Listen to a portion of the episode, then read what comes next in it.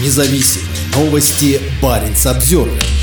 Учитель из Коми Никита Тушканов, отправленный в колонию за антивоенные посты, получил премию Бориса Немцова. Премию Немцова в этом году получили пятеро активистов, выступавших против войны в Украине и платящих за это своей свободой. Учитель истории из Коми Никита Тушканов стал одним из лауреатов премии Бориса Немцова. Эту премию с 2016 года вручают людям, проявившим исключительное мужество в борьбе за свободу. В этом году награду получили пятеро активистов, которые подверглись уголовному преследованию преследованию за свою антивоенную позицию, сообщила Медиазона. «Я даже подумать не могла, что такое может случиться», рассказала Баринс Обзервер Александра, девушка Никиты Тушканова. «Это очень трепетно и очень важно. Важно для Никиты в первую очередь. Он все это делал для того, чтобы показать противникам войны, что они не одни, что есть люди, готовые говорить и писать публично. И для меня это тоже важно. Я чувствую, что мы не брошены, и это очень помогает находить силы и что-то делать, дальше жить. 29-летнего Никиту Тушканова в мае приговорили почти к пяти с половиной годам лишения свободы за несколько постов в интернете. Фразу Тушканова о том, что подрыв Крымского моста стал подарочком на день рождения Путлеру, следствие и суд расценили как оправдание терроризма. А его высказывание об аннексии России украинских территорий посчитали дискредитацией российской армии. Рассмотрели Рассмотрение дела военным судом заняло всего один рабочий день. Еще до вынесения приговора тюремщики Никиты Тушканова, который находился под стражей на время следствия, издевались над ним, испортили его передачу и не оказывали медицинскую помощь. По словам Александры, сейчас таких выходок в адрес Никиты не позволяют. Девушка также рассказала, что Тушканов отбывает наказание вместе с другим политзаключенным Александром Ивашевым, которого обвинили в призывах к терроризму. По мнению следствия, он призывал к убийству губернатора губернатора Владимира Уйбы. Кроме Никиты Тушканова, премию Бориса Немцова в 2023 году получили активистка и журналистка Мария Пономаренко. Ее обвинили в фейках об армии из-за публикации об авиаударе по Мариупольскому драмтеатру. Бывший директор вагона ресторана Михаил Симонов осужден за пацифистские посты. 18-летний Максим Лыпкань находится под следствием за антивоенные публикации, попытку организовать антивоенный митинг и интервью «Радио Свобода». Кочегар-радиолюбитель Владимир Румянцев Румянцев через свою радиоточку рассказывал о войне в Украине, а также писал антивоенные посты.